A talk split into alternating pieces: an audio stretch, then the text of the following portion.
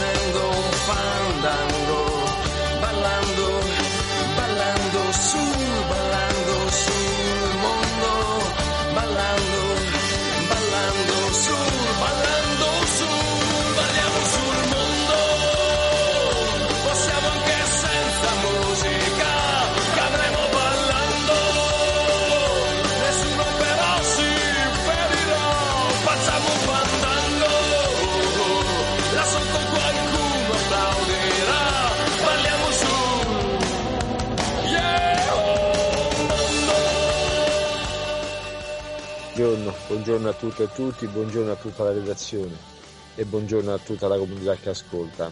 È sempre un ringraziamento perché con la vostra informazione differente siete i nostri occhi, le nostre menti, il nostro cuore nel mondo dove c'è bisogno di portare avanti la notizia, di rendere diciamo pubblici determinati problemi naturalmente nascosti siete la voce di chi non ha voce e siete il cuore di chi ha il cuore. Grazie, sempre ringraziando, diciamo così, il Signore e la Madonna di questo dono che voi siete per noi.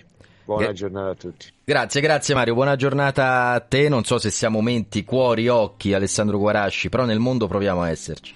E ci proviamo, sì.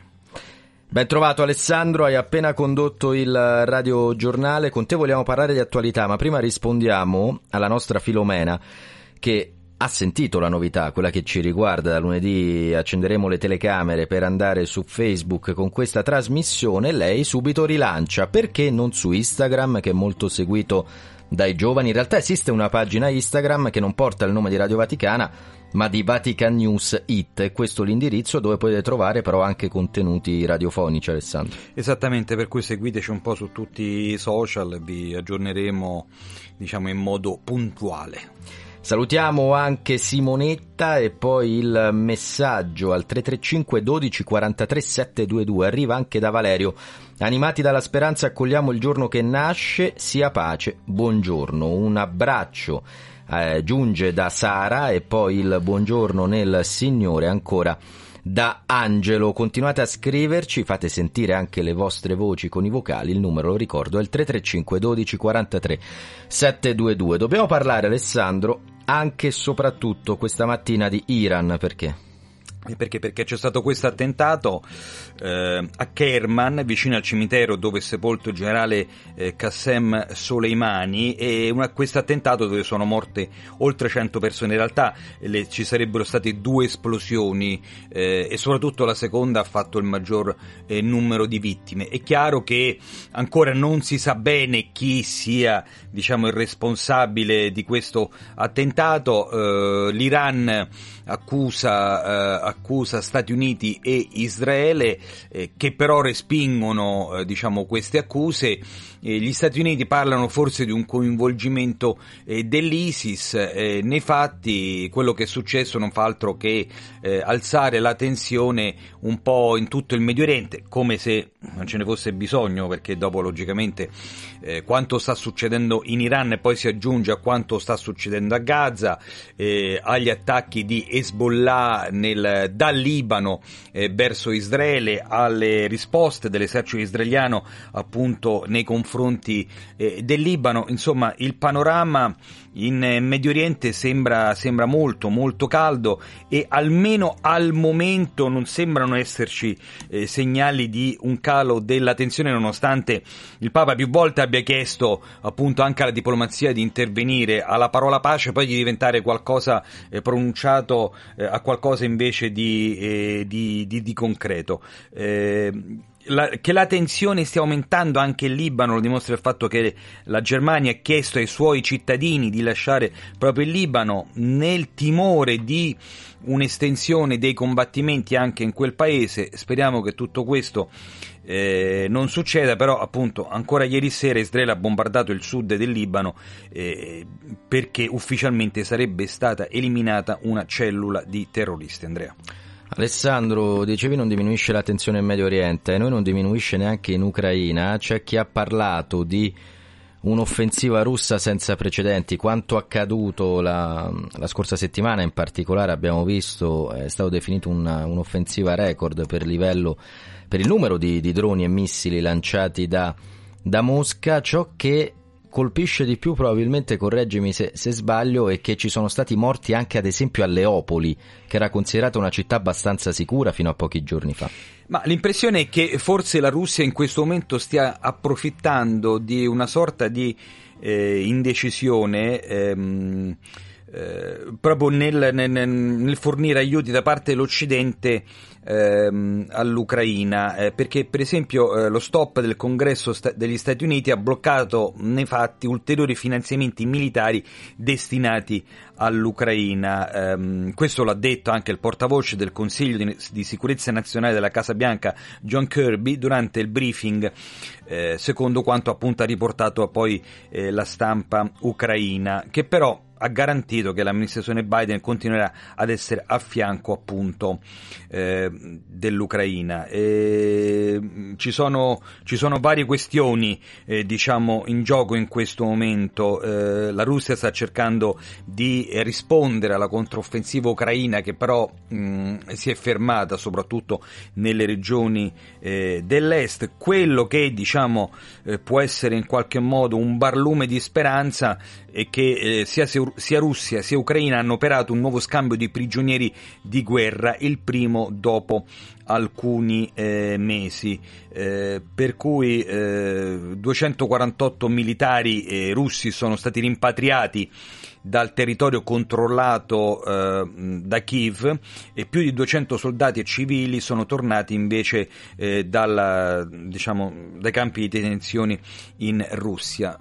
Questo è un primo segnale. Eh, eh vedremo, vedremo, che cosa succederà appunto eh, nei prossimi giorni, però è chiaro ancora una volta purtroppo dobbiamo dire che i civili sono le principali vittime del, di quanto purtroppo la guerra ci sta portando. Andrea. Alessandro, prima di salutarti, poiché i nostri ascoltatori sono un po' tiepidi questa mattina, vedo un po' meno messaggi del solito. Se non erro è la prima volta quest'anno di te in questa trasmissione, giusto? Eh sì, anche perché oggi è il 4 gennaio. E quindi mi sembra giu- giusto il tuo augurio a chi è all'ascolto e sollecitali magari su un tema, vediamo cosa, cosa ci dicono, dicono la loro.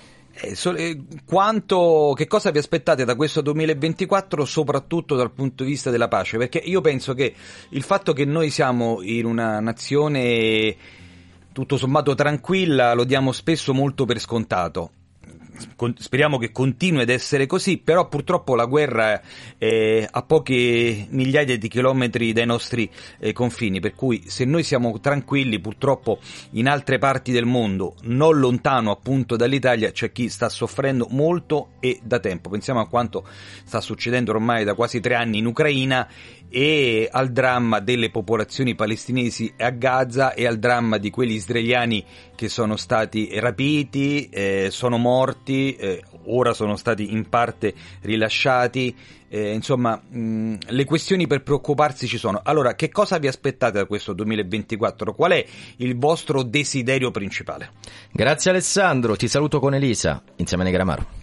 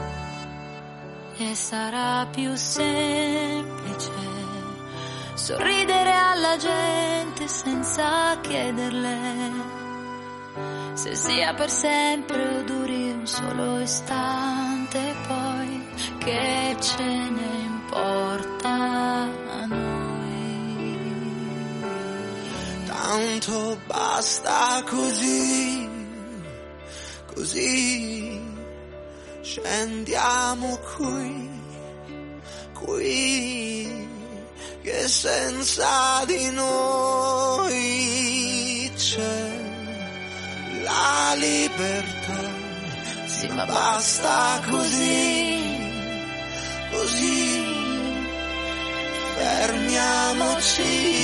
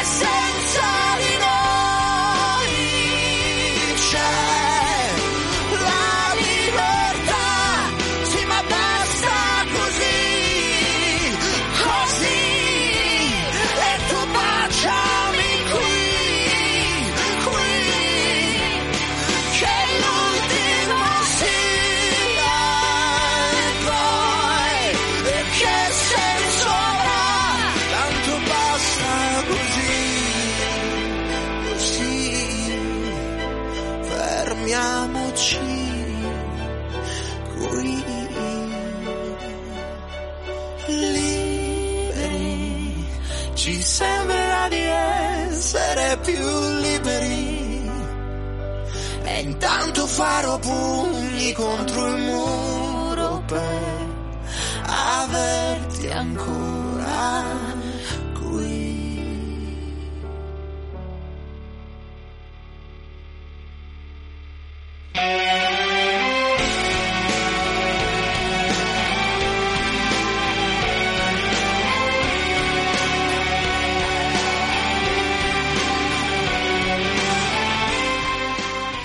8.29 risponde Rita alla domanda di Alessandro Guarasci, la pace non è un sogno, la pace deve essere reale come ha detto Mattarella, non è buonismo ma è realismo e poi ancora ci scrivono non credo che possiamo essere tranquilli sapendo che alle nostre porte c'è gente, anziani e bambini che non hanno più una vita. Penso all'Ucraina e anche nelle altre parti di questo mondo diventato così bellicoso. Ci aspettiamo che esploda la pace. Bello, questo esploda la pace. Intanto noi accogliamo il collega dell'Osservatore Romano.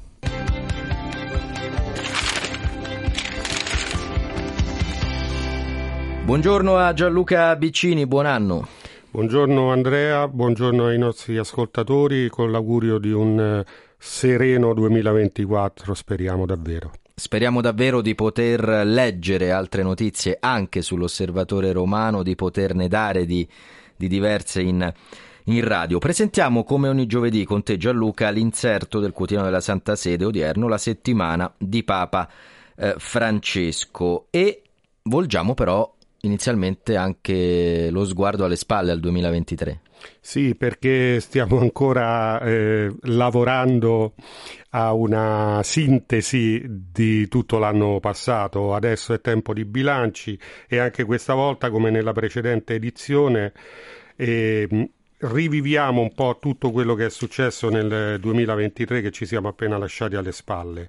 E se la settimana scorsa ci eravamo soffermati sul Sinodo e sulla Laudate Deum, che sono stati un po' i temi portanti del 2023, stavolta offriamo una panoramica più ampia, senza articoli di commento, ma con schede di approfondimento e di immagini e la copertina naturalmente non poteva non essere sul tema della pace eh, al quale Papa Francesco ha dedicato innumerevoli appelli, soprattutto il mercoledì all'udienza generale e la domenica all'Angelus, al termine dell'Angelus, e appelli per la pace eh, di cui c'è bisogno per spegnere il ruggito sinistro delle armi, come ha detto egli stesso. Ma hai notato anche tu Gianluca, poi torniamo sul, sull'inserto, anche nei messaggi di auguri fossero quelli che insomma mandiamo magari un po' a catena, come si dice su, sulle chat la parola pace ritornava praticamente sempre. Io non ho memoria di nulla di simile, probabilmente l'anno scorso un po' perché la guerra in Ucraina era già iniziata,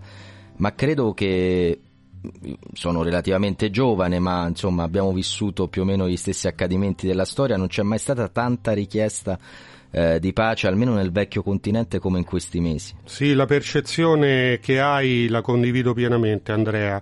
Anch'io ho questa sensazione, questa terza guerra mondiale a pezzi di cui parla eh, Papa Francesco, che denuncia eh, quotidianamente praticamente Papa Francesco, è una realtà di fatto, è una realtà che, che spaventa, che preoccupa e basta vedere le notizie degli ultimi giorni con eh, appunto l'apertura del fronte eh, diciamo di, di, conflitto in Medio Oriente che si va sempre più allargando.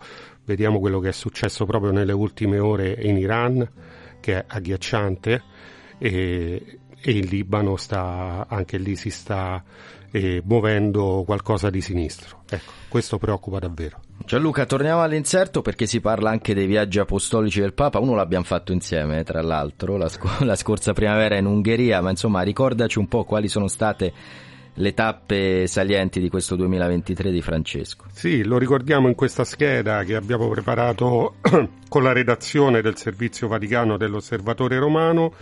Un anno di viaggi, eh, da quello in Africa appunto all'inizio del 2023 che in realtà ha recuperato una visita precedentemente rimandata a quello invece mancato a Dubai per motivi di salute. In mezzo ci sono stati l'Ungheria dove ci siamo trovati insieme a, a Budapest, il Portogallo per la GMG, la Mongolia e Marsiglia. Diciamo che mh, di alcuni di essi io sono stato anche eh, mh, testimone privilegiato, li ho vissuti in prima persona come inviato del quotidiano e posso dire che soprattutto quella Ulaanbaatar mi ha lasciato un ricordo indelebile. Non è la prima volta che grazie a Papa Francesco ho la possibilità di raccontare con il, la, mio, la, mia professione luoghi sconosciuti ai più. Era già successo l'anno precedente quando in occasione del pellegrinaggio penitenziale in Canada ci recammo quasi al circolo polare artico, a Iqaluit, e l'esperienza in terra mongola è stata simile, in un mondo davvero tutto da scoprire. È vero, è così, andare in, in Mongolia è, una, è, un'occasione unica, mi verrebbe da, da dire senza paura di esagerare. E, e poi, come dicevamo, anche l'esperienza insieme nella molto più vicina Ungheria è stata significativa perché è come se il Papa avesse parlato veramente a tutta Europa da, da Budapest, nessun paese escluso. Ma veniamo ai testi di questo 2023, nero su bianco, cosa ci ha lasciato Francesco? Sì, diciamo questo è stato anche il decennale del pontificato. C'è anche un anniversario, certo. E, e, il decennale anche di Evangelica Audium, che è considerata la magna carta del pontificato bergogliano e, um, un'altra scheda quindi è dedicata a, a documenti eh, come l'esortazione apostolica C'est la confiance sulla fiducia dell'amore misericordioso di Dio, che invece è dedicata a Santa Teresina di Lisieux. E, eh, abbiamo ricordato tra le altre la lettera all'intera famiglia religiosa che ha raccolto l'eredità spirituale del poverello di Assisi per commemorare l'ottavo centenario della regola bollata, ovvero la conferma della regola dei frati minori da parte di Papa Onorio III solo per citare i primi documenti che mi vengono in mente. Un'altra scheda invece è sul Ministero come Vescovo di Roma. Sappiamo che Francesco ha ripreso un po' a visitare... Sì, proprio alla fine dell'anno, eh, tra sì, l'altro. sì, sì, sì, queste parrocchie di periferia e nell'occasione incontra anche i prefetti del, del settore in cui si è recato, l'ha fatto nel settore est, nel settore ovest. E in quello eh, centrale. Infine Gianluca, la, la, consueta, il paginone centrale dove si ripercorre la settimana è diventato quasi un calendario annuale perché ripercorrete i mesi, giusto? Ottima idea, ottima immagine per descrivere esattamente quello che era questa antologia che abbiamo curato, che di solito viene fatta appunto con i giorni della settimana, questa in questa circostanza invece è stata fatta con i mesi, mese per mese, da gennaio a dicembre abbiamo rivissuto e abbiamo scelto alcune delle frasi più significative eh, di Papa Francesco in questo 2023. Grazie dunque a Gianluca Biccini e grazie anche per gli auguri di buon anno. In sottofondo puoi sentire Fiesta di Raffaella Carrà perché?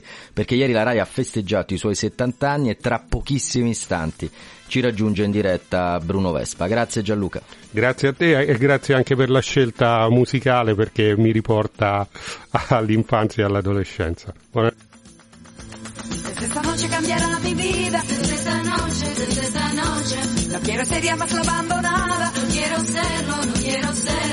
Cuántas lágrimas he derramado, cuántos besos he desperdiciado.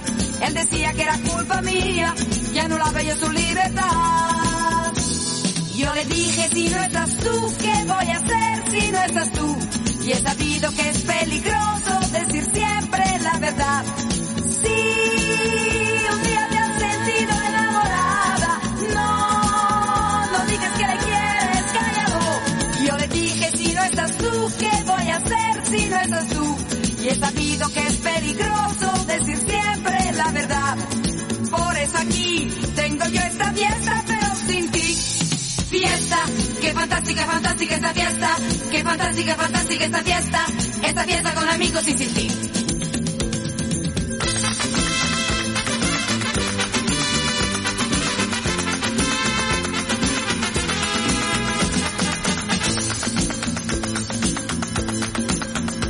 En esta noche me siento contenta. En esta noche, en esta noche. Ha aparecido lo que yo esperaba. Ha aparecido, ha aparecido. Parecía nada él. Me ha mirado con los ojos tiernos y me ha dicho que era culpa tuya. Al diablo con la libertad. Y me ha dicho si no estás tú, ¿qué voy a hacer si no estás tú? Y he sabido que es peligroso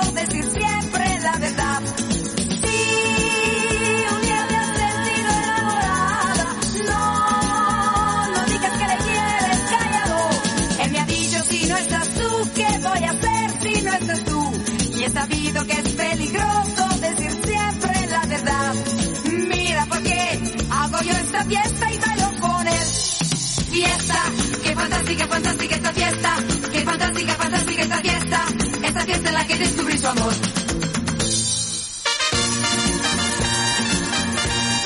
Le 8.39 Radio Vaticana con voi, Fiesta Raffaella Carrà per ricordare celebrare ancora i 70 anni della RAI ed è con noi uno dei simboli della televisione italiana, giornalista, conduttore, autore televisivo, scrittore, ideatore e conduttore di Porta a Porta dal 1996 è con noi Bruno Vespa, direttore, buongiorno.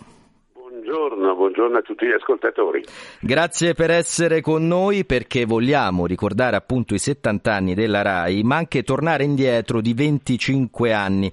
Per la precisione a quel 13 ottobre del 1998, quando Giovanni Paolo II alzò il telefono e chiamò proprio lei in diretta.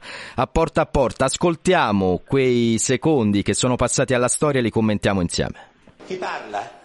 Sono il segretario Don Stanislao. Ah, buonasera, Don Stanislao. Buonasera, Santo Passo, Santo Padre. Ah, grazie. Sì. Pronto? Per salutarla. Sì. Grazie, Don E Stanislao. tutti gli ascoltatori. Grazie, siete molto gentili. Momento.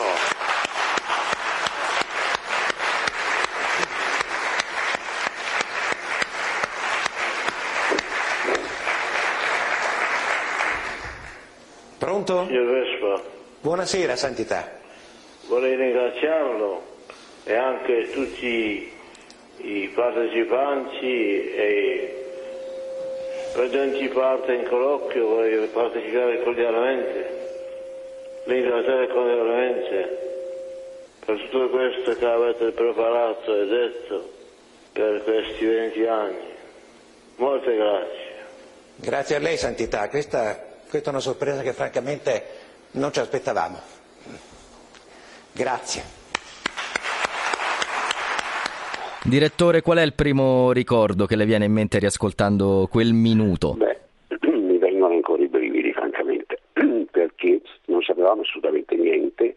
Tra l'altro Gioacchino Navarro che era il portavoce del Papa, era in studio con noi e non sapeva niente nemmeno lui.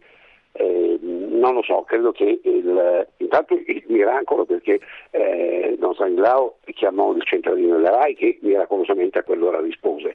La produttrice esecutiva, pensando ad uno scherzo, disse richiamiamo noi, richiamano il Vaticano, eh, le fu passato eh, l'appartamento apostolico e, così poi c'è stato il, c'è stato il collegamento. Io credo che il Papa quella sera noi abbiamo in qualche modo ricordato il ruolo del Papa nella storia e soprattutto nella caduta nel mondo di Berlino, nel muro di Berlino e la libertà. Eh, quando, quando intervistai Wetiwa nel 77 eh, nel, nel suo ufficio di, di, Cracovia, lui mi disse non può esistere eh, libertà civile senza libertà religiosa. Io, io volevo intervistare il cardinale Scischi per arrivare a Fumetigua a dire guardi se si accontenta di me eh, ci sono io a Cracovia mi venga a trovare.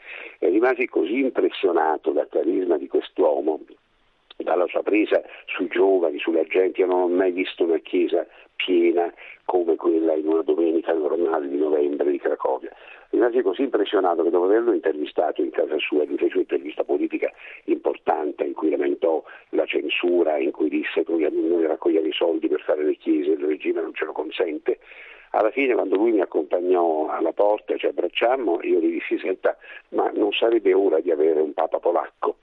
E lui mi disse forse ancora un po' presto e in effetti era un po' presto perché c'era Giovanni Paolo I insomma da, e, e, poi io ero in piazza San Pietro quando uscì il nome Wetiwa e la gente dice hanno fatto il Papa Nero e, ed ero uno dei pochi a, a, capire di che si trattasse.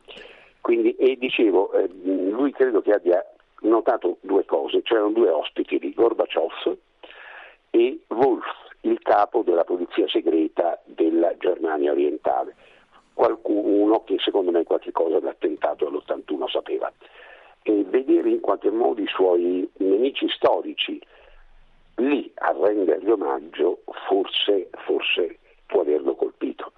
Comunque la spiegazione non, non ce l'ho, non l'ho mai avuta, non l'ho mai non l'ho mai saputa, non l'ho mai chiesta. Resta l'emozione sicuramente, ma io ho una curiosità, direttore, perché come andò subito dopo, finita la trasmissione con la regia, i tecnici, i colleghi, lei rientrò a casa e a sua moglie cosa disse? Amore, mi ha chiamato il Papa, cosa, cosa accadde quella sera? Beh, quella sera insomma, ci furono un sacco di, un sacco di, di, di telefonate, la trasmissione già era, andò avanti molto condizionata da quella, da quella telefonata e naturalmente mia moglie e gli altri l'avevano, l'avevano sentita e fu, ed è rimasta una pagina straordinaria di, di, di, di intanto di cronaca televisiva, per me anche da cattolico eh, un, un, riconoscimento, un, riconoscimento, indimenticabile, insomma, eh, non faccio torto a nessuno. Il Papa in corso è sempre il mio Papa, ho cominciato a lavorare con Paolo VI, insomma sono nato con Pio XII, però posso dire che Giovanni Paolo II per tante ragioni è il mio Papa, il Papa del, il Papa del mio cuore, perché l'ho visto, l'ho visto combattere in Polonia, perché l'ho seguito di nuovo nella sua prima visita in, in Polonia, mi ricordo all'aeroporto di Bratislava, c'era tutto il vecchio regime Dubček, gli epurati di una volta sulla pista, mi sembrava di, di, di, di recitare una fiction e invece tutto questo era meglio di questo grandissimo uomo. La RAI compie dunque 70 anni e noi, eh, mentre ascoltiamo, grazie alla regia, in sottofondo la musica del monoscopio della RAI che ci riporta indietro di qualche decennio, le chiedo, direttore, di tornare con noi indietro nel tempo, quando era bambino, giovanissimo studente, sognava già di entrare nella TV, di far parte di quella che veniva chiamata una scatola incredibile, come era appunto la televisione. Beh, io ho cominciato con la radio per la verità, io fino a 15 anni pensavo di fare il medico, poi cominciai a giocare a tennis, incontrai un collega più vecchio di un paio d'anni che mi portò in un giornale e ho cominciato a scrivere a 16 anni, a 18 ho preso per la prima volta il microfono, per cui la mia anzianità aziendale RAI è primo settembre 1962, quest'anno se Dio vuole saranno 62 anni per me era la radio, non, non, non, non ancora la televisione, non speravo, non speravo assolutamente. Tant'è vero che persi una scommessa con mio padre, io ero convinto di non poter superare il concorso del 68-69, lui sì, scommettemmo un televisore a colori, ma la televisione a colore arrivò soltanto nel 77 e mio padre purtroppo eh, se n'era andato prima, insomma. E, e quindi la, la televisione entro, entro, entro dopo mi sembrava troppo. Io ricordo la doppio, ricordo i cinematografi che sospendevano le proiezioni per poter mandare in onda la doppia e riprenderle, riprenderle dopo. Ricordo beh, il fantastico Studio 1, le Kessler che poi ho avuto come ospite, ma mi ricordo che quando entrai, il concorso per la prima volta via Teodada, beh insomma fu un'emozione veramente indescrivibile e da allora ho avuto la fortuna, l'opportunità e anche il dolore di dover raccontare tante pagine di storia italiana, purtroppo molte anche tragiche. E sono tanti anche i volti che hanno fatto la storia della RAI. Mi piace ricordarne, direttore, con lei due in particolare. Piero Angela, uno dei più grandi divulgatori di tutti i tempi. E poi ci tengo anche a ricordare Fabrizio Frizzi perché ci sarebbe piaciuto molto poter celebrare anche con lui questi 70 anni. Ci ha lasciato troppo presto e molti lo ricordano come uno dei pochi signori, dei gentiluomini della televisione, d'accordo? Assolutamente d'accordo. Fabrizio era, era l'incarnazione del sorriso. L'ultima passeggiata che abbiamo fatto insieme a Cortina, lui portava sul collo il figlio piccolo era un uomo felice, era un uomo che eh, dava, dava, serenità, era amico di tutti, aveva la risata pronta e quindi il fatto che se ne sia andato così presto è veramente un dolore. Piero Angela era caratterialmente di tutt'altra tosta, stoffa. Io naturalmente quando, quando sono entrato eh, in, in, televisione fisicamente, diciamo nel 69, eh, lui era già un, eh, un conduttore importante, insomma, e quello. Insieme con Andrea Barbato fu il primo volto diciamo, della, della, televisione eh, con il telegiornale delle, delle 13.30, prima c'erano gli speaker, poi si cominciò alle 13.30 e poi si arrivò alle 20 con Massimo eh, Valentini e, ed Emilio Fede, ma poi aveva già scelto la strada della divulgazione per cui ci furono tutti i preparativi per la grande notte della luna nella quale io feci ovviamente il portatore d'acqua per 25 anni e, e che però è stata un'esperienza indimenticabile. Direttore, nel salutarla le chiedo di rivolgere un augurio ai nostri ascoltatori, molti ci hanno scritto, tanti complimenti, c'è chi dice per me la RAI senza porta a porta semplicemente non esiste perché non la ricordo, lo scrive eh, Bruno. E poi ancora Anna le, le fa i suoi auguri di buon anno, qual è il suo augurio agli ascoltatori della Radio Vaticana, direttore? Beh, tanto di seguire sempre questa splendida radio, veramente perché noi all'inizio eravamo proprio eh, generati in qualche modo con la prima che nascesse la, la, la televisione vaticana e poi a tutti vorrei augurare un anno di pace. Mi rendo conto di quanto sia impegnativa e poco credibile in questo momento questa parola, però senza questa parola non si vive. Grazie a Bruno Vespa, la salutiamo con Mina, buon anno e grazie per essere stato con grazie, noi. Grazie, grazie a voi, grazie davvero.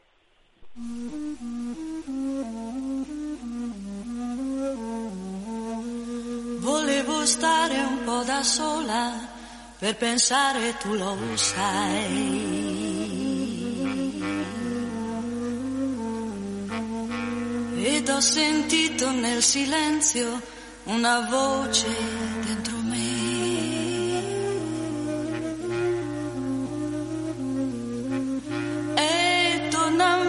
troppe cose che credevo morte ormai.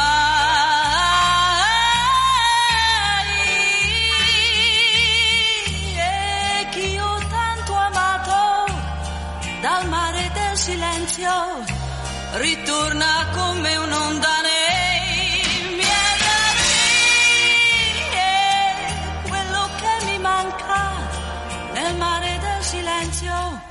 mi manca sai molto di più.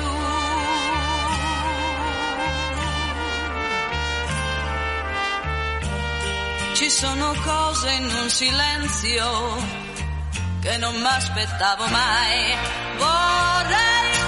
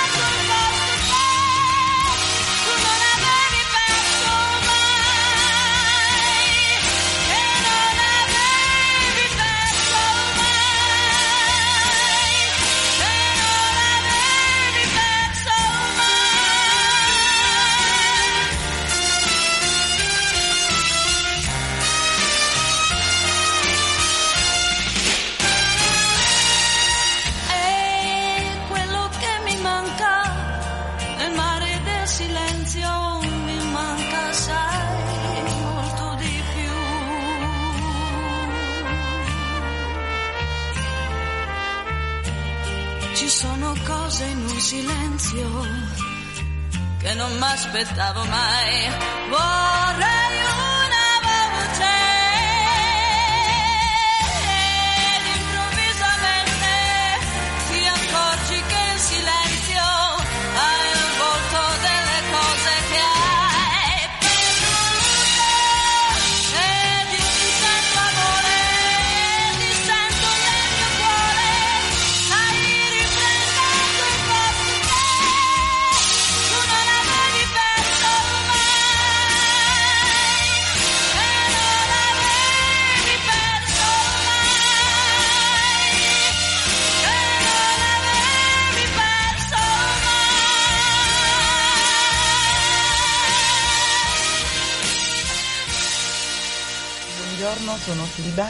Da Pompei, eh, io viaggio tutti i giorni in vostra compagnia.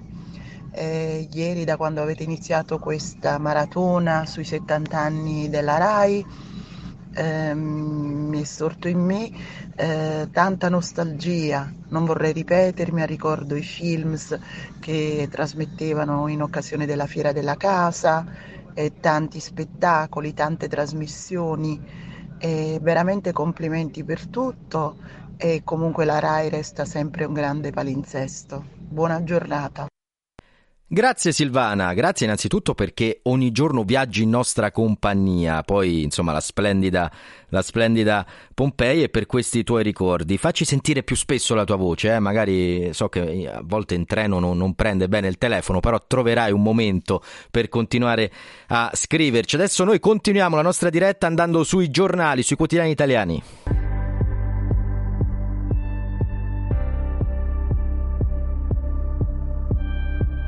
Gioco di parole per avvenire in apertura, i giorni dell'Iran. Doppia esplosione vicino al mausoleo di Soleimani ucciso in un raid statunitense, oltre 100 i morti. Teheran minaccia la vendetta dura, Israele nel mirino di Hezbollah per l'attacco a Beirut. Si alza ulteriormente, scrive avvenire la pericolosa tensione tra Tel Aviv e Washington da un lato e l'asse sciita dall'altro. Stessa apertura anche per il Messaggero, attacco all'Iran, sale la tensione, due bombe tra la folla durante le commemorazioni del generale Soleimani, sono più di 100 i morti e poi l'ira di Teheran, la risposta sarà durissima. Ci spostiamo sulla Repubblica che apre con la stessa notizia, ma poi c'è anche una eh, notizia, un approfondimento che riguarda il caso Pozzolo, parliamo del deputato italiano di, delle armi sequestrate a lui dopo lo sparo nella notte di Capodanno. Il deputato continua a dire di non aver sparato, la pistola è la sua, spunta, scrive la Repubblica, un'altra ipotesi, non sarebbe stato il solo a sparare e secondo Tommaso Ciriaco che svela un retroscena, Meloni avrebbe deciso di cacciarlo dal partito. Il fatto quotidiano, il fatto quotidiano, stesso tema, Pozzolo, il ferito smentisce, mai toccato l'arma, per la Camera è tutto ok, ma Meloni medita la cacciata dal partito. Il foglio, ancora la politica italiana in primo piano. Meloni alle europee, gli indizi passano dalla sfida TV con Elli, Elli Schlein, il segretario del PD. C'è la conferenza stampa, accetterà il duello con Schlein, punto di domanda, sì, sarebbe un segnale verso la candidatura. Intanto cresce l'attesa per l'espul- l'espulsione di Pozzolo da Fratelli d'Italia. Andiamo sul eh, tempo, in particolare a pagina 7, per parlare di migranti per la, eh, il sequestro della nave Ocean Viking dell'organizzazione SOS Mediterranee.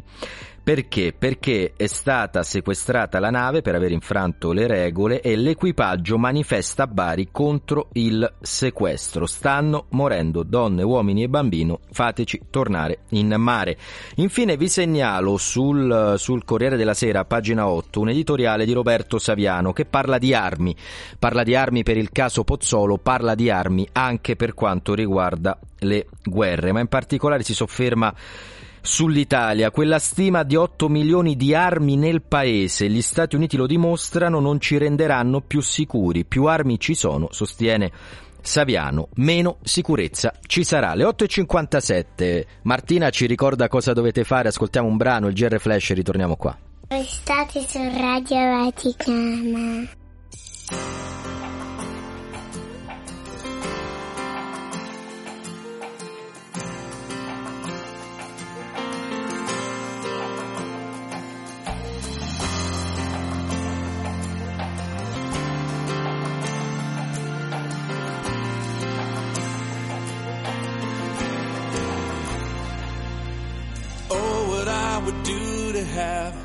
Kind of faith it takes to climb out of this boat and then under the crashing waves to step out of my comfort zone into the realm of the unknown where Jesus is and he's holding out his hand. But the waves are calling out my name and they laugh at me reminding me of all the times I've tried before and failed. The ways they keep on telling me time and time again, boy, you never win. You never win. But the voice of truth tells me a different story.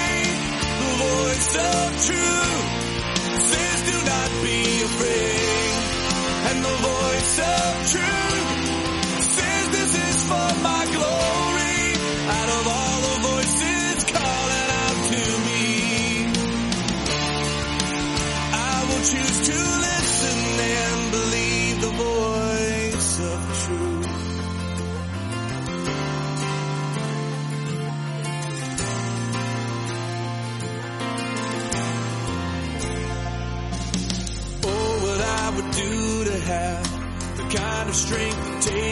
stand before a giant with just a sling and a stone. Surrounded by the sound of a thousand warriors shaking in their armor, wishing they'd have had the strength to stand. But the giant's calling out my name and he laughs at me reminding me of all the times I've tried before and failed.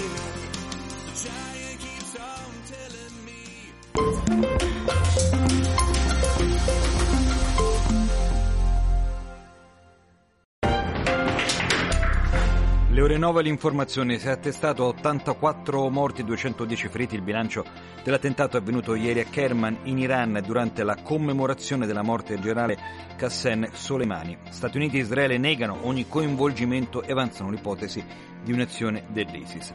E allerta record di Israele al confine con il Libano, dove nove membri di Hezbollah sarebbero stati uccisi nella tarda serata di ieri. Vittime e feriti anche nel sud della striscia di Gaza in seguito agli attacchi dell'esercito israeliano contro abitazioni civili nella notte. Attesa nuova visita del segretario di Stato americano Blinken. È salito a 32 secondo le autorità di Kiev il bilancio delle vittime di un attacco missilistico russo sulla capitale ucraina lo scorso 29 dicembre. Nella notte attacco missilistico anche su Kharkiv. Per ora è tutto, ma noi vi ricordo ci risentiamo con il prossimo appuntamento alle ore 10.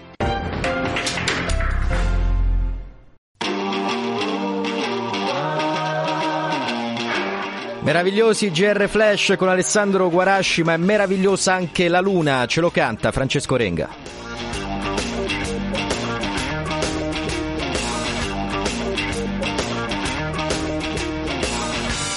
Tre,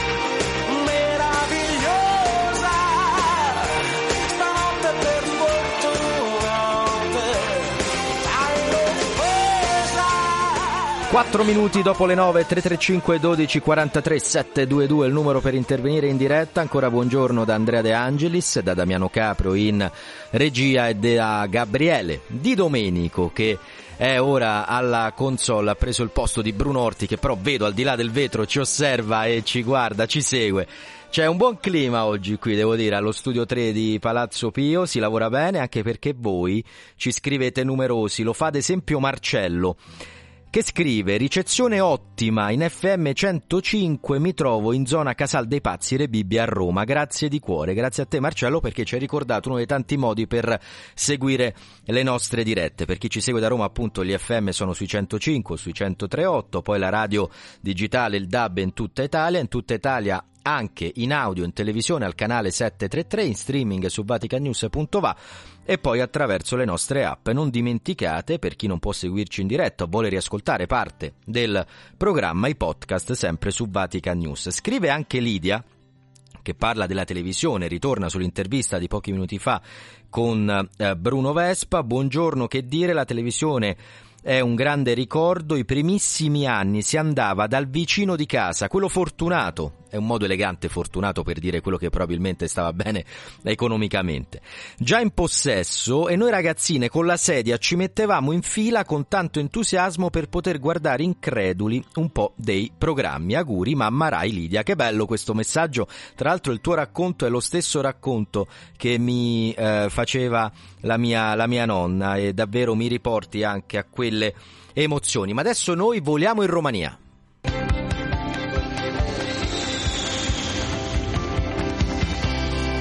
Lo facciamo con il responsabile di Radio Vaticana Vatican News dei programmi appunto in lingua romena, padre Adrian Danca. Padre Adrian, buongiorno. Buongiorno Andrea e tanti auguri con l'aiuto di Dio a te e ai nostri ascoltatori. Sono oggi al microfono di Radio Vaticana con voi per condividere una grande notizia che ha influito sull'impegno editoriale della redazione romena. La Repubblica di Moldavia ha iniziato ufficialmente i negoziati per l'adesione all'Unione Europea. Si tratta di un paese in cui la maggior parte dei 3,5 milioni di abitanti parlano o comprendono la lingua romena, accanto alle lingue russo, ucraino e altre, e con una superficie due volte il Lazio. Pensate che dal nord al sud c'è una distanza come tra Roma e Bologna. Il 70% sono moldavi, il 93% si dichiarano ortodossi, mentre la Chiesa cattolica raggiunge un esiguo 0,5% della popolazione ma è molto rispettata e attiva.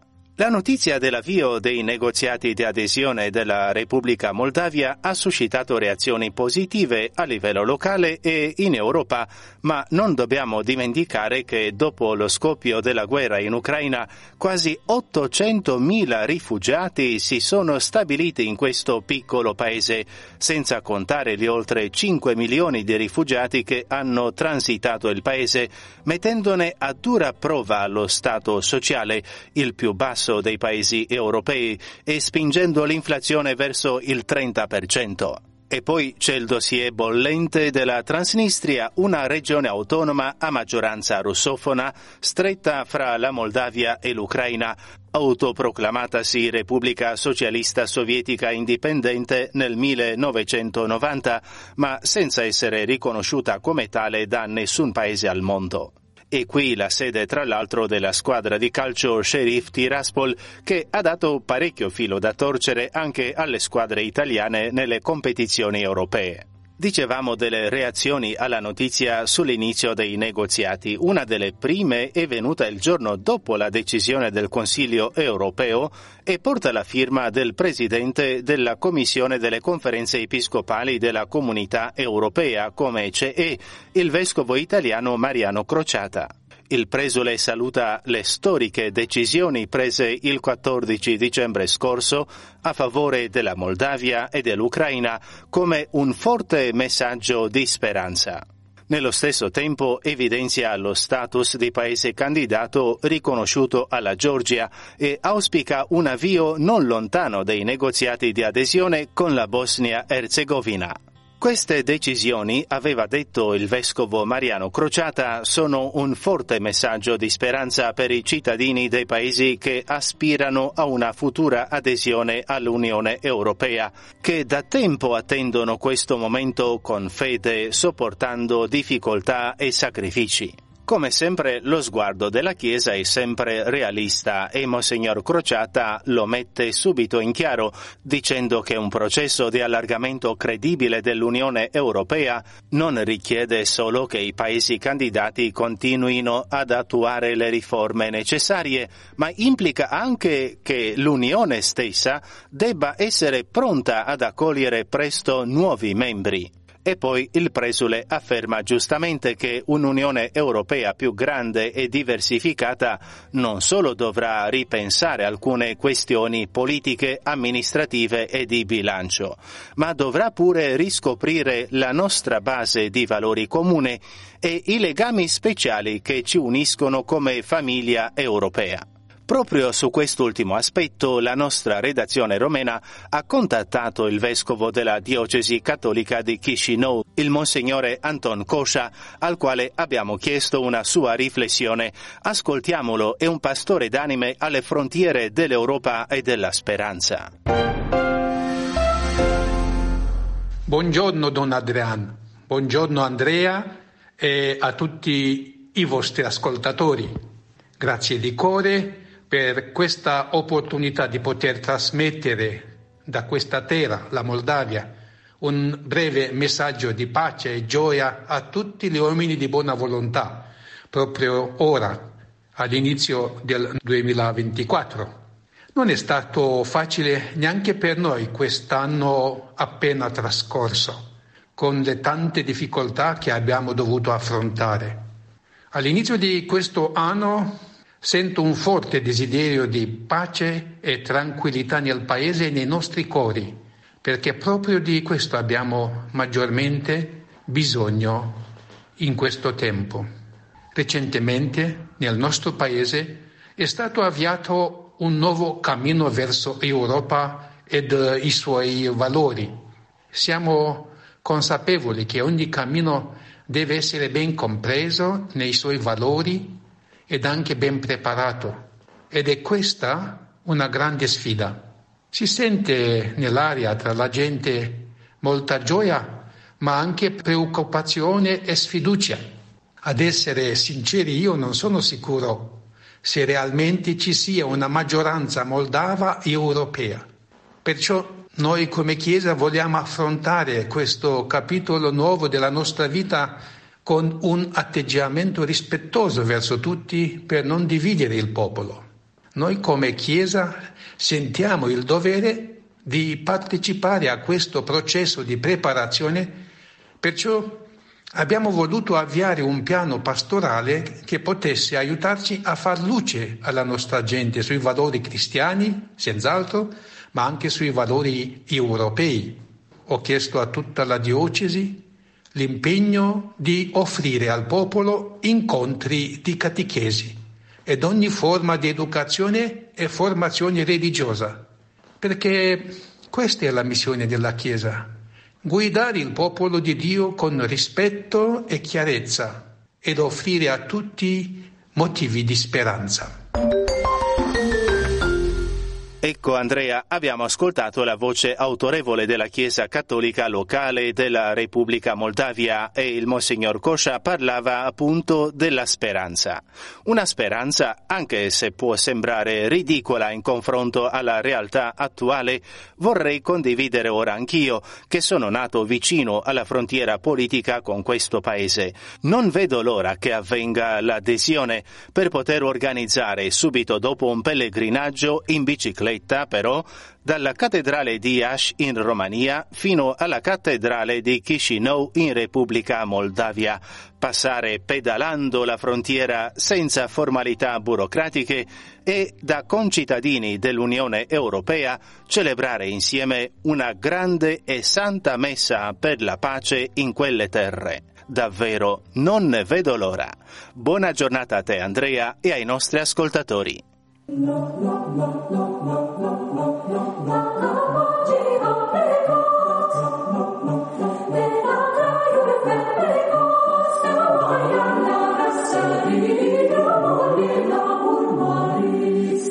Grazie padre Adrian, grazie, buongiorno ancora a te. Che bella questa immagine del pellegrinaggio tra, tra, due paesi. Noi possiamo farlo quotidianamente tra Italia e Vaticano, è semplice, giusto? Lo chiedo alla regia. Prendiamo la bici, attraversiamo e, e, siamo, e siamo, in Vaticano, ma il tuo è certamente significativo e un bel, un bel augurio, è bello anche sentir dire non vedo l'ora. E eh, ringraziamo molto eh, anche per la sua, eh, la sua testimonianza, per essere stato appunto con noi eh, Monsignor eh, Coscia per la sua riflessione, il vescovo Coscia. Sono le 9.15 e dunque ora voltiamo pagina e lo facciamo in musica perché quando ci sono Damiano Caprio e Gabriele Di Domenico al di là del vetro i Queen non mancano praticamente mai.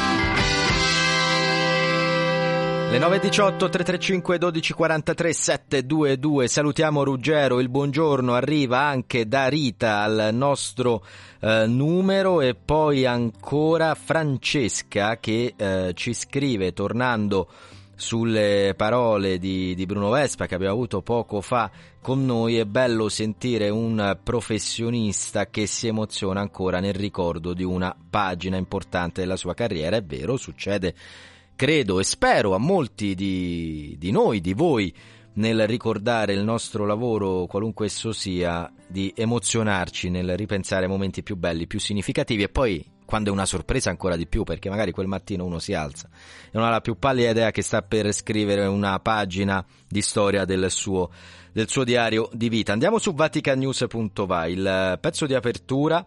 Francesco ricorda i popoli vittime di conflitti, la guerra è una pazzia e una sconfitta. Ieri dall'Aula Paolo VI l'udienza generale si è elevata ancora alla supplica del Papa per Palestina, Israele e l'Ucraina e ancora ha chiesto di non dimenticare i Rohingya, fratelli perseguitati e poi un pensiero alle vittime del sisma e della collisione aerea in Giappone. Tra i numerosissimi articoli che potete leggere, ascoltare e vedere vedere perché ci sono anche video. Su eh, Vatican News vi eh, segnalo un eh, articolo a firma di vediamo se lo ritrovo perché l'ho perso eccolo qui. Italia tratta di esseri umani terza fonte di guadagno per la criminalità dopo armi e droga. Ripetiamolo. In Italia la tratta di esseri umani è la terza fonte di guadagno per la criminalità dopo le armi e la droga. Sono dei dati appena pubblicati dal Ministero dell'Interno che rilancia Save the Children. Ma poi con voi voglio andare adesso in Siria. Lo facciamo grazie al collega, al caporedattore del Polo Francofono, Jean-Charles Puzzolù, che ha intervistato Monsignor Jacques Moreau, l'arcivescovo di Homs, che lancia un vero e proprio drammatico appello, un vero grido d'allarme. Il mondo sta lasciando, dice il vescovo, morire il popolo siriano. Le famiglie siriane mangiano una volta al giorno, dice il presule. Perché? Perché dal primo gennaio è stato interrotto il piano di aiuti del PAM, del Programma Alimentare Mondiale per la Siria. Ascoltiamo allora le parole del vescovo. Uh, Monsignore Jacques Mourad, uh, l'annuncio delle Nazioni Unite di non più aiutare dal primo gennaio, uh, di non portare più aiuti alimentari alla Siria, che cosa, ecco, come lei accoglie questa, questa decisione? prima parola, per me è questa una decisione terribile, in, in, ingiusto, non è giusto per niente. Eh, perché eh, questo significa per noi che eh, eh, questo mondo vuole dire al popolo siriano, solo al popolo siriano, di, che eh, sei condannato a morire eh, senza alzare la voce, senza dire nulla. per che cosa eh, eh, questo mondo ha preso eh, questa decisione. Che colpa eh, che il popolo siriano ha, ha, ha fatto? Che, che, che crim ha fatto il popolo siriano? Eh, già noi abbiamo sopportato la sofferenza enorme della guerra durante tutti questi anni che non è ancora finita questa guerra. Ehm, eh, noi viviamo sotto il, il, la pressione di questa guerra eh, fino ad oggi e, e, e, non vediamo eh, per niente una speranza. E questa decisione è venuta per eh, mettere il popolo siriano nella disperazione completo per, eh, per eh, mm, eh, finire ogni eh, luce che eh, possiamo eh, tenere grazie alla nostra fede e grazie alla speranza. Mm, ma quest- con questa situazione noi veramente siamo finiti. Monsignore Murad, le organizzazioni non governative, eh, la, la, Chiesa Cattolica, tutte le organizzazioni della Chiesa Cattolica fanno ogni giorno dei miracoli eh, su, qui in Siria, um, ma um, di fronte all'abbandono da parte delle Nazioni Unite di questi aiuti umani, umanitari che servono i due terzi della popolazione in sostanza, um, la Chiesa ce la fa, cioè eh, le organizzazioni di Chiesa possono eh, sostituirsi agli aiuti delle Nazioni Unite, cioè c'è una speranza perché la popolazione non muoia di fame? Eh, certo no, perché eh, gli aiuti delle associazioni non governamentali e della Chiesa eh, non può c- coprire tutto il bisogno del popolo siriano. Eh, certo non è possibile, perché, già perché eh, loro eh, capacità è limitata eh, di finanziamento. Eh, seconda cosa perché eh, eh, fare arrivare eh, i soldi in Siria è impossibile per, con, con il, la sanzione eh, che gli Stati Uniti e l'ONU hanno ehm, impedito, eh, impedito imposto, imposto. Sì. Quindi eh, come facciamo?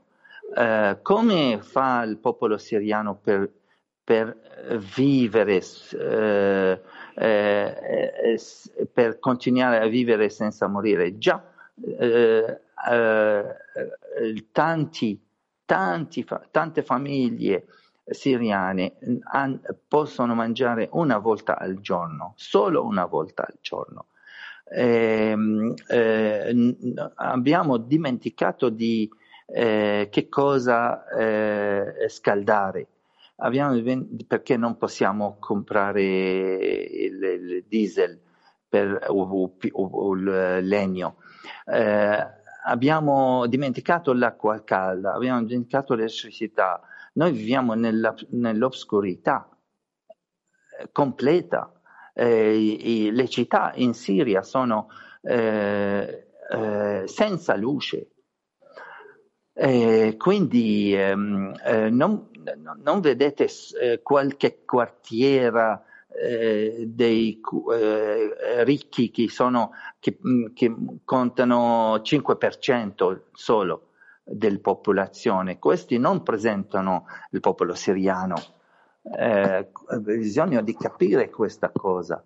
Eh, eh, tanti del, rappresentanti delle organizzazioni eh, cattoliche vengono in Siria e vedono la realtà ehm, confrontano eh, la realtà eh, del popolo siriano. Per questo eh, loro muover, muovere per eh, aiutare, eh, perché eh, questa è la realtà nostra.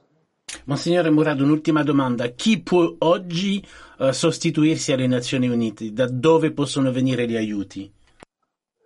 Secondo me eh, personalmente eh, l'unica possibilità che può aiutare accanto della Chiesa cattolica è l'Unione Europea. Quel, questa è la mia speranza, che eh, l'Europa eh, veramente deve eh, prendere una un posizione chiara e una sensibilità umana ehm, sincera. Eh, non è possibile che tutto il mondo abbandona eh, il popolo siriano, non è possibile questo, non è giusto, eh, non solo il popolo siriano. Oggi abbiamo davanti a noi tanti siriani che, che vivono nel, nei campi di profughi e oggi eh, c'è quelli di Gaza anche. Eh, ma che cosa vuole questo mondo di, de, del popolo di questa zona del Medio Oriente. Perché vogliono fare morire eh, questo popolo? Io non capisco.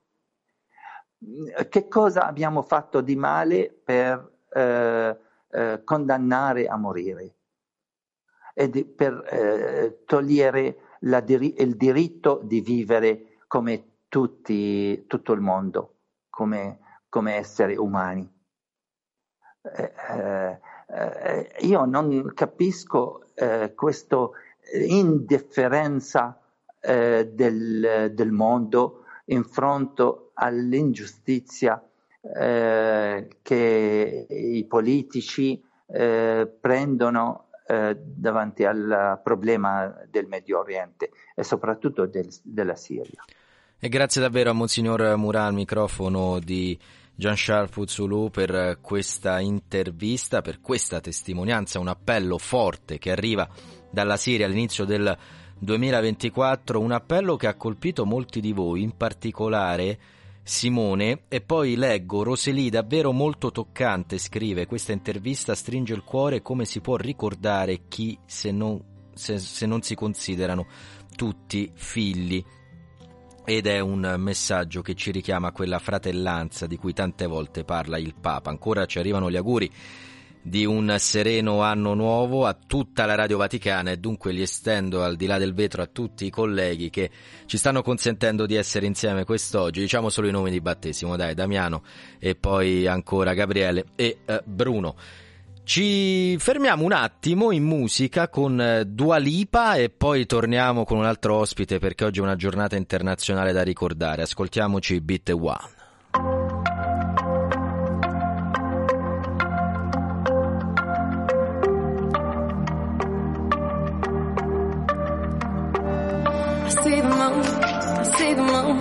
See the moon. Oh, when you're looking at the sun.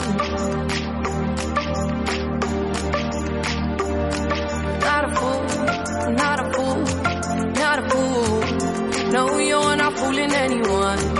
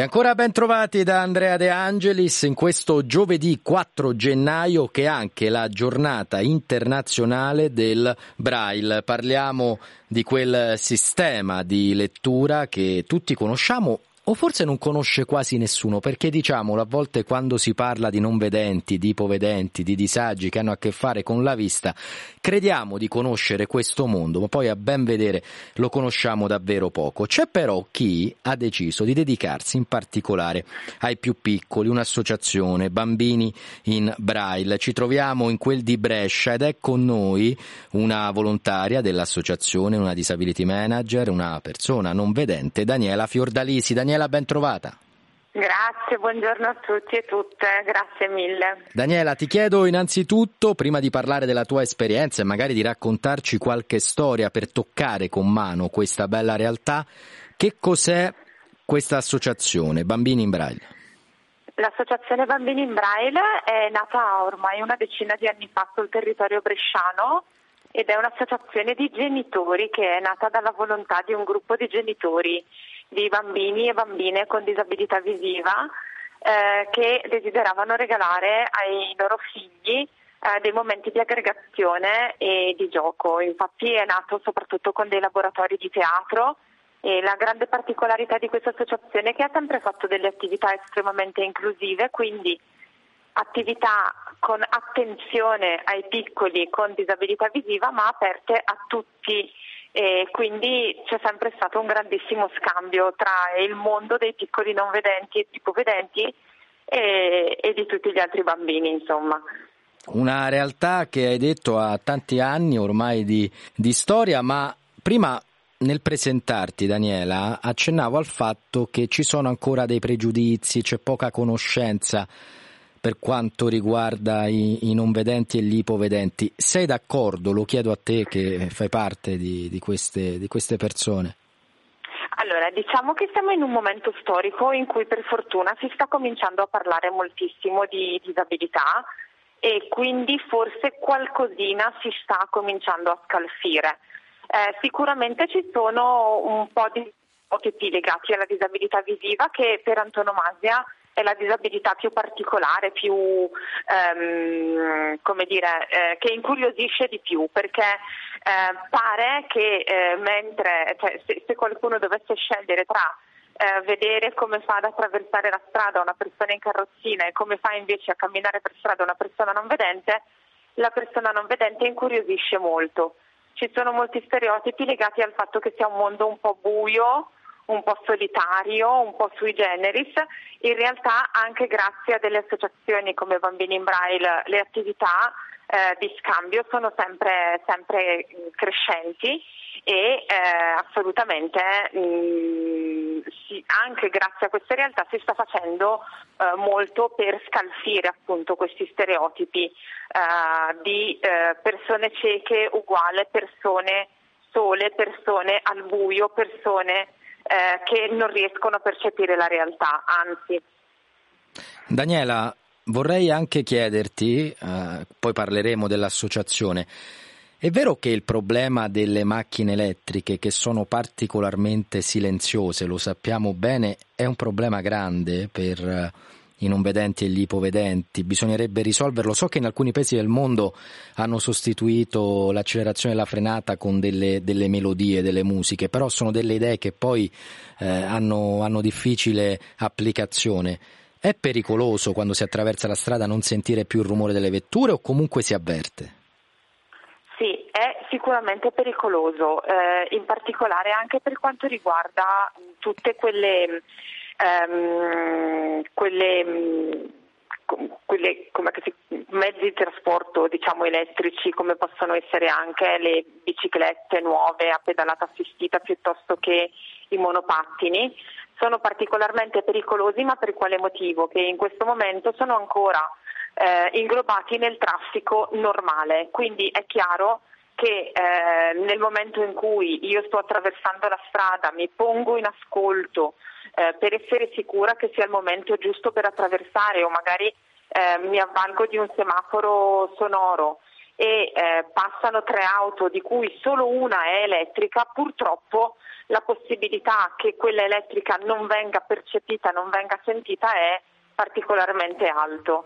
Eh, mh, mm, si chiede quindi in particolare eh, molta attenzione anche agli automobilisti ehm, di queste vetture, ma anche delle altre in realtà, perché sicuramente non percepire il rumore della vettura elettrica è pericoloso ed è un problema, ma io dico sempre che questo problema non esisterebbe se venissero rispettate delle semplicissime norme, eh, buone prassi eh, di eh, utilizzo del traffico come semplicemente quello di fermarsi alle strisce pedonali quando un pedone deve attraversare. Hai ragione, hai ragione, hai ragione. o non parcheggiare è la risposta, guarda, la risposta migliore Eh. che potevi darmi. Il problema esiste, ma basta poco per, per risolverlo. poco. Ti sì. chiedo se vuoi dirci quale brano ti piacerebbe ascoltare prima dell'ultima domanda, così poi quando ci salutiamo la regia prepara un brano, un brano che a cui tieni particolarmente, può essere italiano o di musica straniera, il primo che ti viene in mente, così lo prepariamo. Allora, non conosco perfettamente il titolo, ma io in questo periodo amo molto eh, un brano che è Piovesse il tuo nome di Elisa. Eh, non so se si Lo prepariamo, così. lo prepariamo, lo prepariamo. E lo dedico soprattutto ai, ai miei ragazzi di bambini in braille che la amano particolarmente. Lo prepariamo, Elisa, tra l'altro lo- la, la trasmettiamo molto volentieri su queste frequenze. Per concludere, una storia, un momento, un frammento della tua esperienza in questa associazione che vuoi condividere con chi è all'ascolto. Sì, allora mm, ne racconto uno personale e uno magari un po' più generale, sarò comunque brevissima. Uno personale che nel 2018 mi sono ritrovata unica adulta tra i piccoli non vedenti, ipovedenti e anche bambini normodotati, come dicevo prima, perché le nostre attività sono sempre inclusive, a eh, partecipare ad un musical e lavorare da adulta non vedente in mezzo ai piccoli mi ha permesso di riprendermi un pezzettino della mia infanzia perché comunque quando io ho 42 anni e quando ero piccola io da, da ipovedenti e non vedenti e per i non vedenti non c'erano così tanto di queste attività bellissime che ci sono oggi legate all'arte e alla cultura per le persone con disabilità, quindi è stato un regalo che in realtà l'associazione ha fatto a me.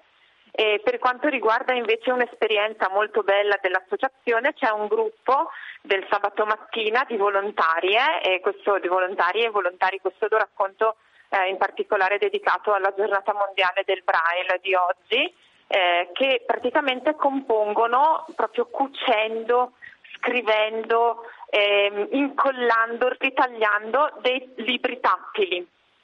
Eh, sono molto molto belli e eh, la cosa veramente emozionante è che quest'anno ne è stato realizzato uno in collaborazione con un'altra associazione che è Carcere Territorio di Brescia, quindi si è mischiato, diciamo così, eh, il volontariato eh, per permettere ai piccoli non vedenti di avere dei libri tattili insieme ad un'esperienza nel carcere che è stata veramente molto toccante e ha anche vinto il premio di libro del cuore eh, quest'anno a Bologna e quindi siamo particolarmente orgogliosi di questo, di questo lavoro. Grazie dunque a Daniela Fiordalisi e viva Bambini in Grazie voi. Braille e viva la conoscenza Daniela dell'altro perché l'altro siamo noi. Grazie ancora, ci salutiamo con Elisa. Grazie di cuore. Ciao, Grazie. ciao, ciao. Ciao. A posto Daniela, bene così. Grazie Andrea. Buono shopping. tesori. ciao ciao ciao, un Grazie di abbraccio. cuore. Ciao, ciao. ciao, ciao. Non ci siamo mai dedicati, dedicati le, le canzoni giuste. Forse perché di noi non ne parla mai nessuno. Non ci siamo mai detti le parole, non ci siamo mai detti le parole giuste. Neanche per sbaglio, neanche per sbaglio in silenzio. La città è piena di fontane, ma non sparisce mai la sete. Sarà la distrazione, sarà, sarà, sarà, che ho sempre sara in bocca. La città è piena di negozi, ma poi chiudono sempre e rimango solo io a dare il resto al mondo. Se in mezzo alle strade confusione piovesse il tuo nome, io una lettera per volta vorrei bere. in mezzo a mille persone. Stazione dopo stazione,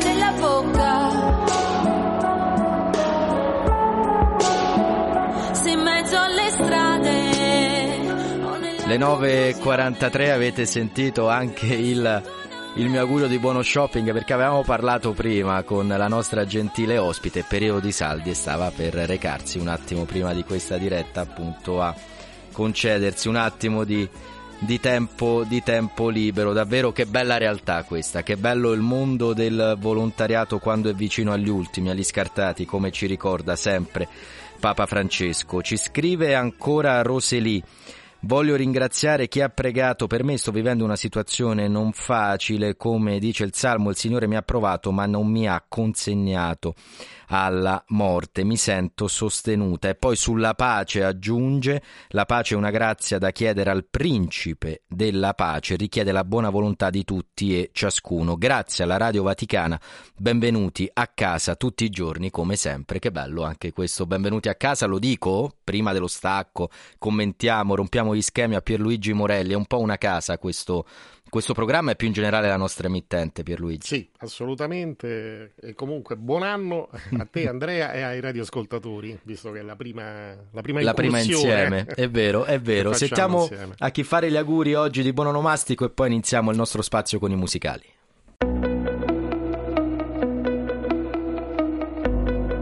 Oggi, 4 gennaio, la chiesa ricorda Sant'Angela da Foligno. È una delle più grandi mistiche della storia della Chiesa, alla cui spiritualità attinsero giganti della fede come Teresa d'Avila ed Elisabetta della Trinità. Sant'Angela da Foligno, la cui memoria ricorre il 4 gennaio, è stata canonizzata per equipollenza da Papa Francesco nel 2013.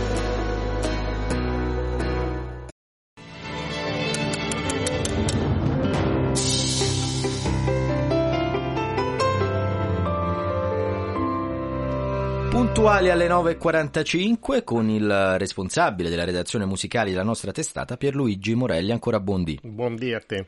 Pierluigi, dove ci conduci in musica oggi? Allora, oggi affronteremo una- un genere, diciamo così, un po' particolare, che è quello della trascrizione. Eh, per trascrizione, innanzitutto, bisogna fare un po' un piccolo distinguo. Fallo anche per me Sì, perché sì, non so di cosa certamente. stiamo parlando. Cercherò di essere più, più semplice possibile. E allora, per trascrizione si può intendere sia eh, quando, ad esempio, un musicologo o un musicista prendono una- un antico manoscritto e lo trascrivono proprio letteralmente, anche decodificando quelli che erano i codici che erano magari usuali un tempo, ma non lo sono più oggi. E quindi lo riportano in quella che noi chiamiamo la notazione moderna sia anche la eh, rielaborazione per un altro gruppo di strumenti o per uno strumento di opere scritte in origine per un altro strumento o per altro gruppo di strumenti. Eh, spesso e volentieri ehm, ci sono addirittura trascrizioni che diventano più, più note dell'originale, come vedremo adesso, poi tra l'altro. E un, un- un musicista che è emblematico per quanto riguarda le trascrizioni in questo senso è il solito Johann Sebastian Bach che ha trascritto ben 16 se non sbaglio concerti eh, di varia provenienza, soprattutto italiani, in particolar modo di Antonio Vivaldi, per tastiera, quindi per organo o per clavicembalo, e nello stesso tempo ha trascritto delle sue opere per violino, per clavicembalo, quindi ampliandole in realtà. Possiamo parlare di un vero e proprio servizio all'arte, alla musica? Assolutamente sì, Quando perché una Perché volta... è anche un onere, no? Dover fare questo tipo Assolutamente, perché bisogna, quindi bisogna in qualche modo riscrivere, ripensare proprio l'opera. E, e questo, un tempo questo era un modo anche per rendere più fruibile a tutti l'opera, perché quando non esistevano né la radio né la televisione né YouTube, eh, il fatto di poter trascrivere un concerto per orchestra per clavicembalo dava la possibilità a gente che aveva il clavicembalo dentro casa di suonarselo. di... Quindi non è solo un modo per renderla immortale ai posteri, ma anche per renderla fruibile qui oggi, Esatto, subito. esatto, Dobbiamo immaginare questi grandi compositori che si chiudevano magari in una stanzetta all'insaputa di tutti e lavoravano quanto? Sì, quanto ma- tempo ci vuole? Eh, questo chi Tantissimo. può dirlo? Eh, diciamo che il concetto che abbiamo di, di composizione oggi è un po' quello falsato dalla, dalla visione ottocentesca, che è quella del, del compositore che sta lì ad aspettare l'ispirazione che arriva dall'alto. In realtà il compositore, eh, come giustamente diceva un grande compositore come era Goffredo Petrassi, un compositore quasi contemporaneo nostro, l'ispirazione viene lavorando.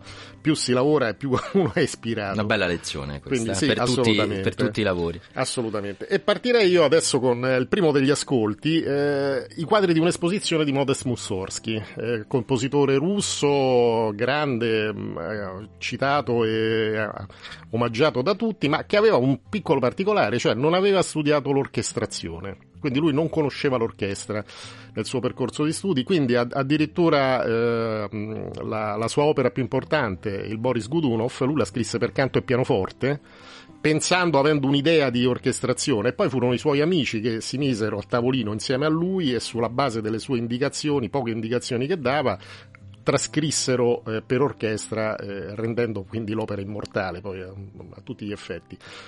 Eh, più avanti ci fu però, nei primi del Novecento, un grande orchestratore, grande musicista come Maurice Ravel, che prese un'opera di Mussorgsky che lui scrisse per pianoforte, che erano i quadri di un'esposizione, e la trascrisse per orchestra, rendendo paradossalmente la sua trascrizione più famosa dell'originale. Noi ascolteremo adesso intanto un estratto da uno dei, eh, dei brani eh, appunto che compongono i quadri di un'esposizione nell'originale pianistico.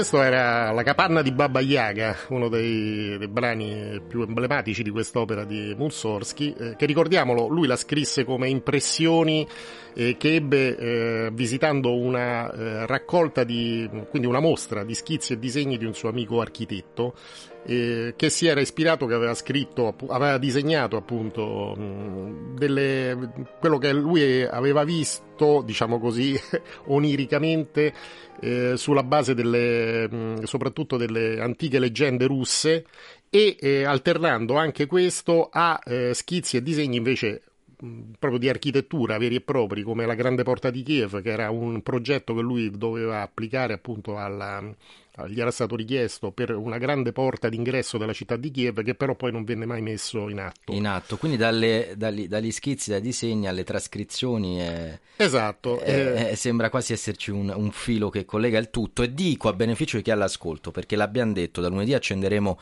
le, le, telecamere eh, in parte delle nostre dirette di Radio Vaticana con voi ora sono spente, dunque non potete vedere eh, né me, ma soprattutto Pierluigi, che non ha nulla davanti a sé, cioè tutti questi racconti, aneddoti, la storia, tutto a, a memoria, il che mi colpisce molto e, e mi piaceva sottolinearlo. Il prossimo ascolto. prossimo ascolto è lo stesso, però nella trascrizione effettuata da Maurice Ravel per orchestra.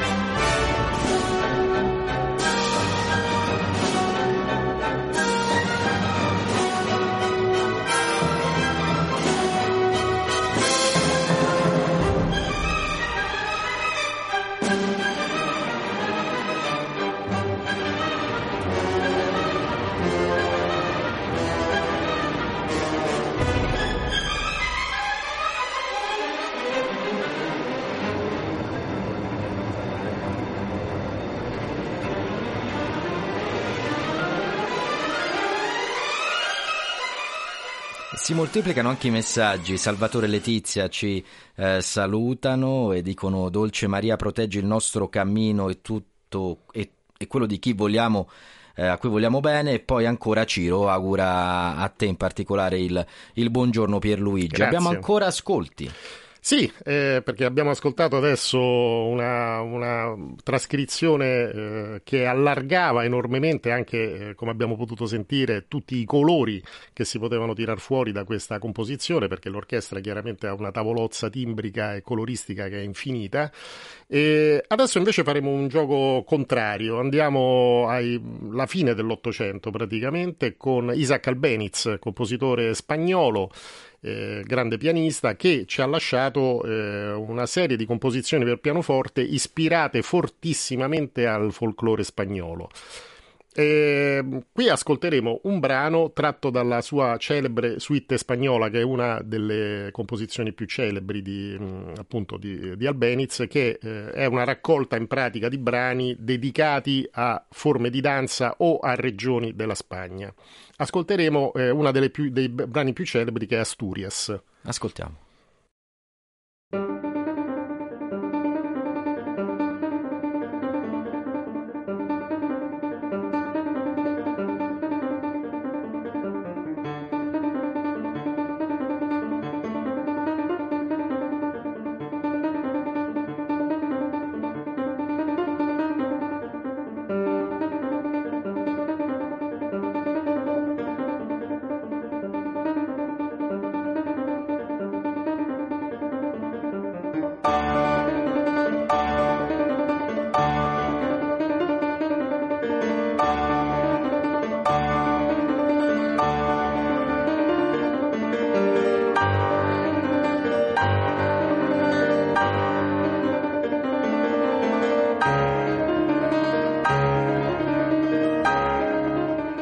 Andati anche in Spagna, ma, Sì. ma- ma non so, io sto dicendo un'inesattezza, mi ha ricordato un po' il volo del calabrone come velocità di esecuzione, non c'entra nulla. Eh, no, non c'entra nulla, però sì, diciamo così che, che può Può ricordarlo. ricordarlo. questo. Tra Eh, l'altro mi è piaciuta molto l'espressione che hai usato prima, vorrei tornarci Pierluigi, eh, quella tavolozza timbrica infinita hai definito l'orchestra. Sì, beh sì, in effetti, perché in un'orchestra... Letteralmente infinita. Diciamo, diciamo di sì, nel senso che... Per l'intelligenza artificiale magari no, ma per noi umani sì. Sì, perché diciamo che l'orchestra in realtà non è un elemento, un'entità chiusa, nel senso che ci sono quegli strumenti e non si può eh, toccarli. Eh, mh, ci sono delle, diciamo così, del- delle, mh, dei criteri di base che, eh, che contraddistinguono l'orchestra, ma l'aggiunta o il, o il togliere degli strumenti è a discrezione dell'autore. Quindi si possono aggiungere strumenti eh, quanti se ne vuole, di qualsiasi tipo, genere, numero e caso. E quindi ora invece passerei mh, all'altro All'ultimo brano, all'ultimo ascolto, sì. ascolto, che è eh, una sorta di trascrizione per, eh, per eliminazione di alcuni elementi, invece qui siamo al contrario, che però è diventata anche questa più famosa dell'originale. È lo stesso brano trascritto per chitarra. Ehm, questo perché? Perché eh, probabilmente la, ehm, la struttura dei brani di Albeniz era eh, fortissimamente, appunto, come ho detto prima, spagnola, eh, idiomaticamente spagnola, e lo strumento per eccellenza che esprime la Spagna e il folklore spagnolo è la chitarra, non il pianoforte. Quindi Certo. mh, si adatta molto meglio probabilmente a questo strumento che non al pianoforte. E ascoltiamolo appunto nella trascrizione chitarristica. E prima di salutarci allora con quest'ultimo ascolto per Luigi, voglio ringraziare ancora in regia Damiano Caprio e Bruno Orti. Tra un attimo cederemo il microfono al collega Gigi eh, Picardi, prima ancora Alessandro Guarasci per il GR Flash. Da parte mia è tutto. Ci risentiamo giovedì prossimo con me. Prossimi giorni avremo Luca Collodi e Giancarlo Lavella. Permettimi solo di ricordare questa piccola grande novità per quanto riguarda Radio Vaticana con voi da lunedì in diretta su Facebook. Dovete collegarvi dunque sulla pagina Vatican News di eh, Facebook per scoprire quale parte del programma ogni giorno verrà trasmessa anche in Radio Visione. Grazie per Luigi Grazie e te. Ricordiamolo se c'è motivo per lamentarsi, ce ne sono sempre almeno due per non farlo. Ciao!